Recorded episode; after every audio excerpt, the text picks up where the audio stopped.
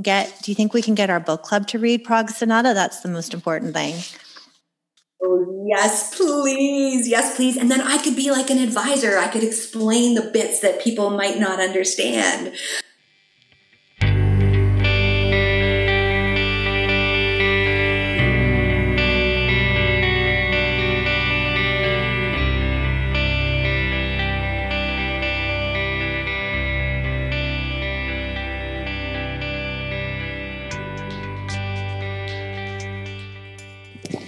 Hello, welcome back to the Red Fern Book Review.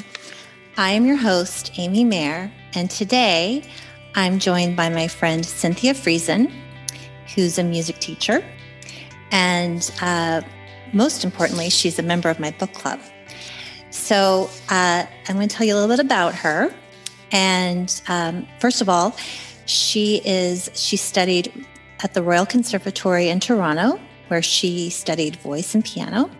She's worked professionally in radio and television. And she currently um, is a music teacher where she directs the choral programs at St. James Music Academy. And she's also a music facilitator with the BC Brain Wellness Program in Vancouver. And I've talked to her at length, and actually, I'm I'm really grateful to Cynthia because I have to say, just about everybody I've had on this podcast, I've had to wrangle them on the podcast in some way, except for Jeff and Cynthia, who were keen from the beginning to kind of help me get started and um, do what they could. And of course, it is no surprise that Cynthia really wanted to talk about music. So I'm going to lean on her a lot today because I don't know, as I've mentioned in a previous episode, music isn't totally my jam, but I'm open to it and I want to learn more. So, um, but the first thing, so we're going to talk about two books today. We're going to talk about um, the historical fiction novel, The Prague Sonata by Bradford Morrow. And then we're also going to talk about a collection of music stories um, called the Awesome Music Project Canada uh, songs of hope and happiness. But before we get started, before we get into the books, um, I actually have Cynthia with me right now. We're going to talk about a couple of things that I'm reading and um, an app that Cynthia really likes. So, uh, first, I wanted to welcome Cynthia. Hi, Cynthia. Hey, hey, so good to be here. Thanks for joining. Um, so, uh, the first thing I want to talk about is our current book club selection, which is um, in honor of Beverly Cleary, who recently passed away. Um, we had decided to read a book in her honor. And we are currently reading Ramona and Her Father by Beverly Cleary. And um, I'm really enjoying it. I, I knew that I would uh, enjoy it for the nostalgia piece, but it's fun to look at it through adult eyes and uh, pick up different things. And I'm wondering, Cynthia, what do you think of it? I thought exactly the same thing. I found myself kind of remembering the bits of Ramona and her father that really resonated with, you know, with nine, 10 year old me. Like my own father was trying to quit smoking when I was that age. And I remember all those little thank you for not smoking stickers around our house that were from the Heart and Stroke Foundation. And Ramona, you know, she just takes things into her own hands. She literally just takes her father's pack of cigarettes. And I remember thinking, yeah, I guess I could do that too. But now, aren't you also kind of looking at it through your adult eyes? And um, and there are parts in the book where I guess it's Beezus, her sister, is writing this creative writing project and she's really nervous about it. And Ramona just takes her hand through it and, and it's just like, yes, we're going to go talk to the neighbor.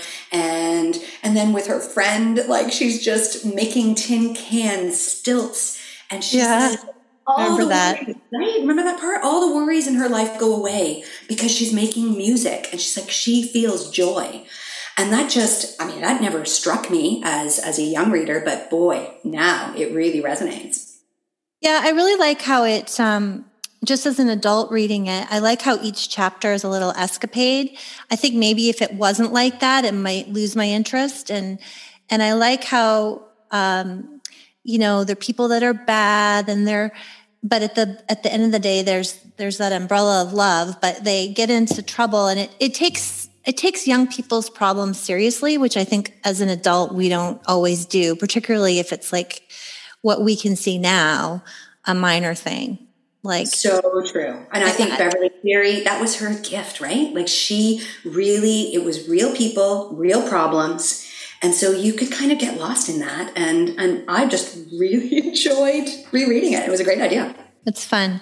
Um, okay, so the second thing, um, Cynthia has an app that she tells me is going to calm me down and help me sleep. So tell me more. I am totally excited about this. I actually even leaned in on it this morning. I felt one of Cynthia's favorite phrases, by the way. Lean in.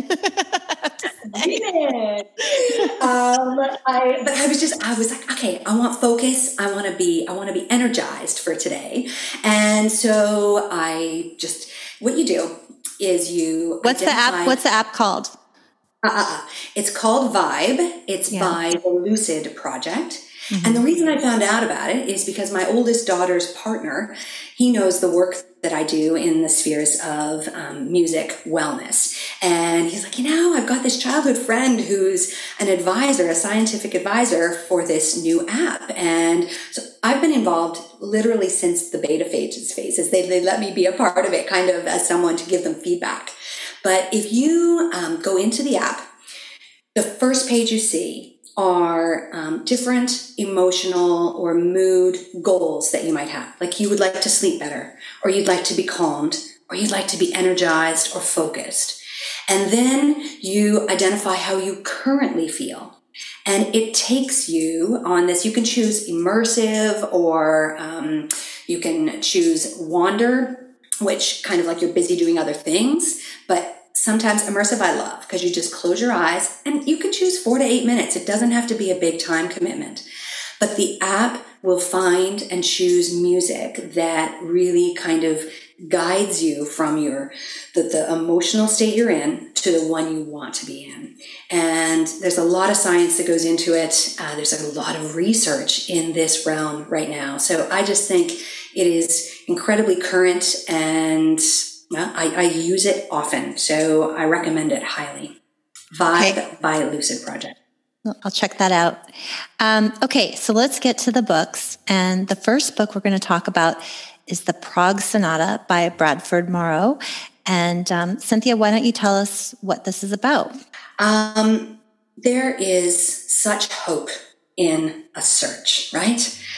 This book is all about a search to bring together three movements of a sonata which were separated during the Second World War.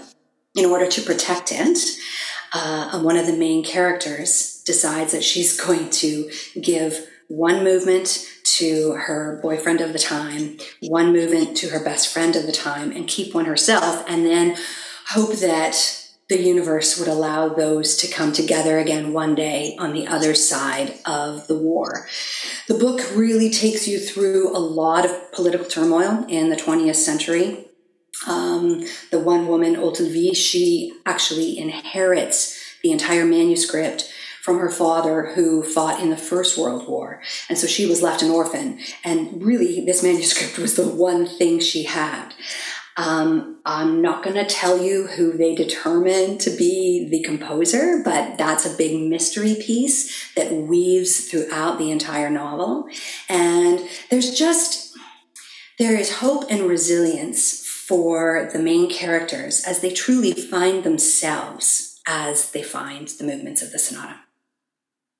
I, I was kind of um, chuckling a little bit as I got into the book because I just thought this is so you on every level. This book just, you know, it's it's um, of course music's the centerpiece. Um, it's intellectual. It's there's a little bit of a love story. It's academic. There's history and meaning, and it can be a little bit, a little tiny bit flair for the dramatic, and a little, a little bit. And I just, I just could see, I can totally see why um, this spoke to you.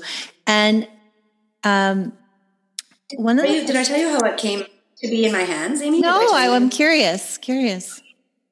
So, so, a dear friend, actually, someone you know, um, you're very good friends with her sister. So my friend Alex, um, she bought it because she has always wanted to travel to Prague, and oh. um, and and we often meet for walks and she happened to have it in her car one day when she drove to meet me and uh, for a walk with her dog. And so she was like i'm loving this. You are going to love it. When i'm finished you can you can borrow it. And um, and then she also did say that there's quite a bit of musical theory that is woven into the novel. This author knows his theory.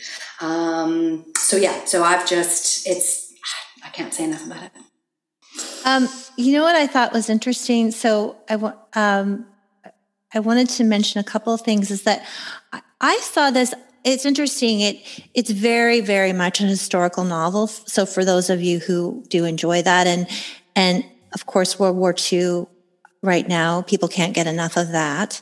Um, but I really saw it as um, an academic thriller, which is I don't know if that's exactly a genre, but it's it, it's a bit of a genre because it there's the rarefied world of academia um, and the kind of cloistered atmosphere, high pressure world. There's rivals. Um, it can be quite specific. And it reminded me a little bit of a literary Da Vinci Code. I don't know how you, if you, I like, yes, if you see, and I, I, I, thought that. And then the book that it really reminded me of, I don't know if you've read um, Possession by A.S. Byatt, um, but you, I'd put that on your list. It's it's from 1990 and it won the Booker Prize. And it's about a pair of young scholars researching the lives of two Victorian poets. And it's the same idea. It's it's an extravagant novel. It's it's a novel to get lost in and it's got historical fiction and then there, there's academic rivals and there's a race to kind of figure out untangle a mystery. And that i thought kind of um, um, it reminded me of that. But the other thing i wanted to recommend is a book that's just come out may 11th um, and it was on my list of kind of things i'm hoping to get to this summer. But it's called the plot by jean hanff korelitz and what it's about is um, it's about a novelist who works at a, he's kind of a failed novelist and he works at a third rate MFA program. And he's got this kind of cocky student um, who says, I've got a sure thing for a book. And um, the student ends up dying and this guy steals the book idea. Wow. And he goes ahead and publishes it and it's very popular. And then one day he gets an email, something like, I know what you've done. So it's it's this kind of uh, it's the same. I, I and this author wrote the book that was the basis for um, the Nicole Kidman um, show, The Undoing, on HBO, yeah, which I watched because you recommended. And that, and then also the book Admission that became a movie. I, I love this idea of the academic thriller because definitely the main character, Meta, she is a musicologist because she had a hand injury that didn't allow her to um, pursue her career as a performer. So she gets into the academic world, and then there's even some some you know there's like this fight for the manuscript amongst academics that she thought she could trust. Right. Um, right. But there are just some incredible, for people who are musicians and you kind of have that understanding of music. I'm going to read this one thing to you because this book is like life, music as life, but music as math, music as imagination. There's so much in it. But this one sentence here where, um, she connects with uh, a character who brings her a, uh, the second movement, okay? The second movement of the sonata. And uh, he's an older man, and you can just see the, the relief. You can feel the relief that he's been able to finally not have to be hiding this manuscript anymore of the second movement. And so Meta writes, she hopes that keeping his promise to Jaco Bartos would allow the sonata of his own life to resolve at least into a tonic minor. And for people who are not musical, a tonic minor isn't going to mean a whole lot. But a tonic minor is, it's a resolution, but not with full satisfaction. So you've got Oh. a major, you got a major key. I'm going to play you C major. And then if you go into the tonic minor, that's the tonic minor of C major.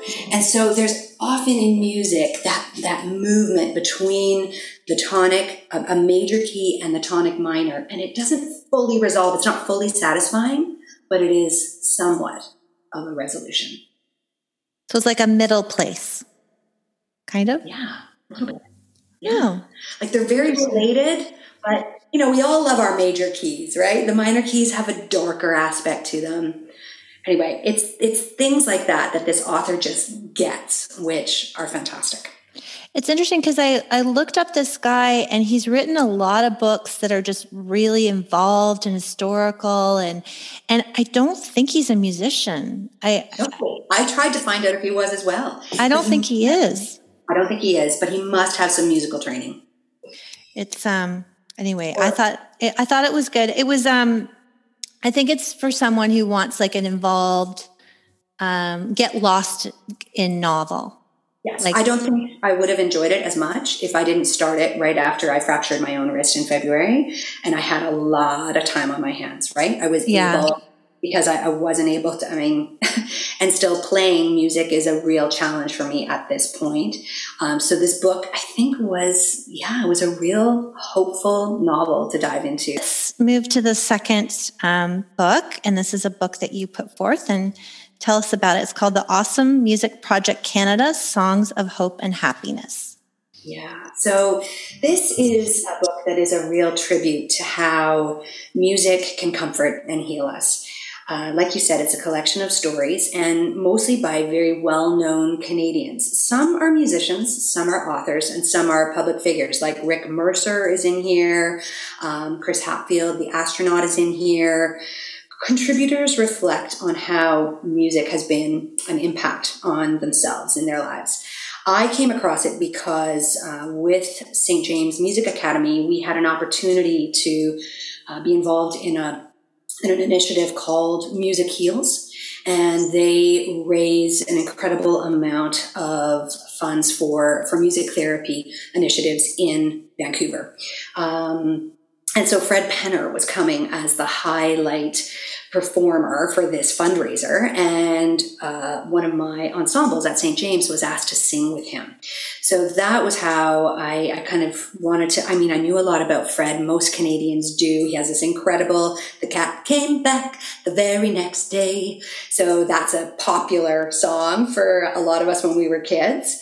Um, but I didn't know his whole story, and his um, his excerpt in here is about how he actually studied to be an economist but uh, his sister had Down syndrome and she had heart complications with Down syndrome, and she passed on at the age of 12. One of the things he remembered so much about his sister Susie was the power of music in her life. And she would listen to the soundtrack from West Side Story over and over and over again. She knew all the words and she couldn't exactly express them towards the end. She was just grunting, but she felt them and he could see the emotional impact of the music.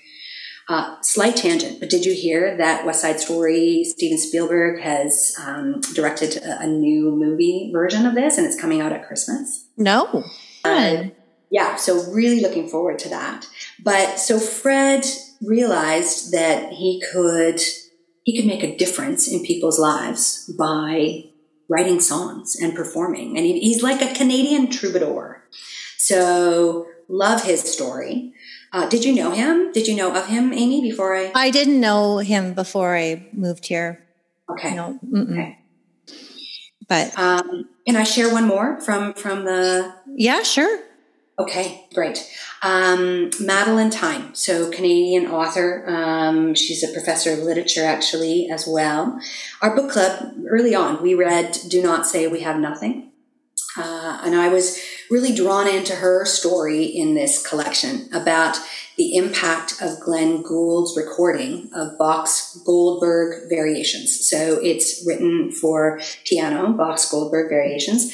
And my daughter Charlotte actually gifted me um, a very old portfolio of the Goldberg Variations at Christmas time, and I was working my way through it before I uh, before I injured my hand. So I'll okay. So what? Explain what the Goldberg Variations are. Sorry, I don't know. Oh, it, it's it's it's a series of variations on a musical motif that present in a number of different ways. So I highly recommend you, Glenn Gould. I mean, it, his recording is truly iconic. Uh, so look that up and, and just allow okay. yourself to listen to it when you're not, when you're not doing a bunch of other things, like when you have time to just, even maybe before you're trying to fall asleep, Amy. I, I would, uh, I mean, a well, couple of How do I decide between, should I do that or listen to the Vibe app? How do I decide? Uh, no, start with Vibe. Start okay. with Vibe. okay. but uh, or if you're on a road trip, you could listen to Goldberg Variations because you okay. know if you're just on a long road, because there's the, the nuance. Well, Bach is a genius, right? Um, anyway, but but Madeleine, uh, her novels are often set in dark spaces, and so she she really kind of pulls out the emotions that she feels in the listening experience with the Goldberg variations. And she herself was suffering from some mental health challenges when she was doing her book research in Cambodia. Um, and she just found these. Oh, Lordy. That's okay. It's a Sorry. podcast. Those things are allowed right. to happen. okay. All right. Hold on. Hold on. Okay. I'm going to read to you, love, um, Madeleine Thien, and she is an author, so let's just say her words are far more expressive than how I could try to describe this. Uh, so here we go.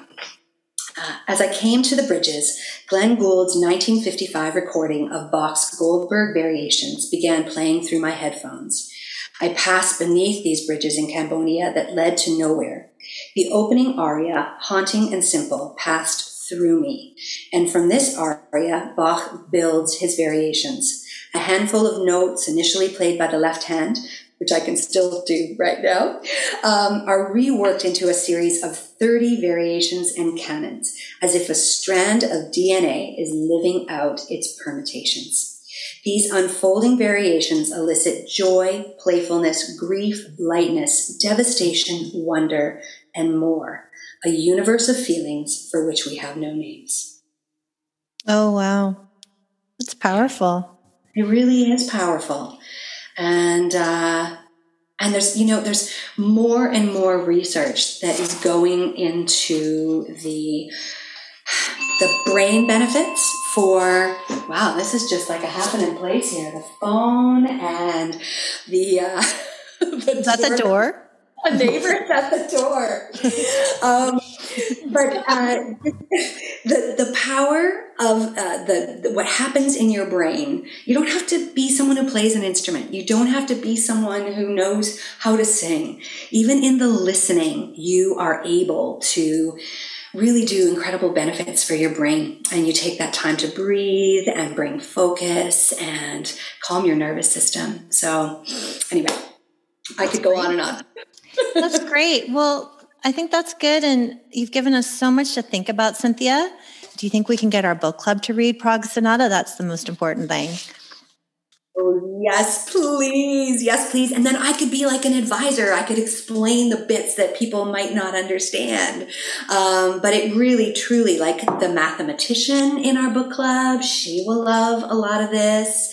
Um, the imaginative, more creative, like we, everyone could find something in here, I think. Have to just add when we have book club, um, Cynthia usually comes in full, like, like if we're reading a book that involves France, like she might have a baguette and like a beret and like have a special drink. And that may have actually happened. Like, it's like she's always, she loves to come, like, bring us, create an immersive experience for whatever book we're reading. And so I'm sure that if we can convince them to do this, maybe you can do like a little concert for us. You know what? Yeah, and I could I could play something by the composer who they determine by the end of the book uh, who they think that uh, this mystery sonata was written by. Okay. All right. So we'll we'll we'll uh, if the if the book club's listening now, they can take that into consideration. We can set up.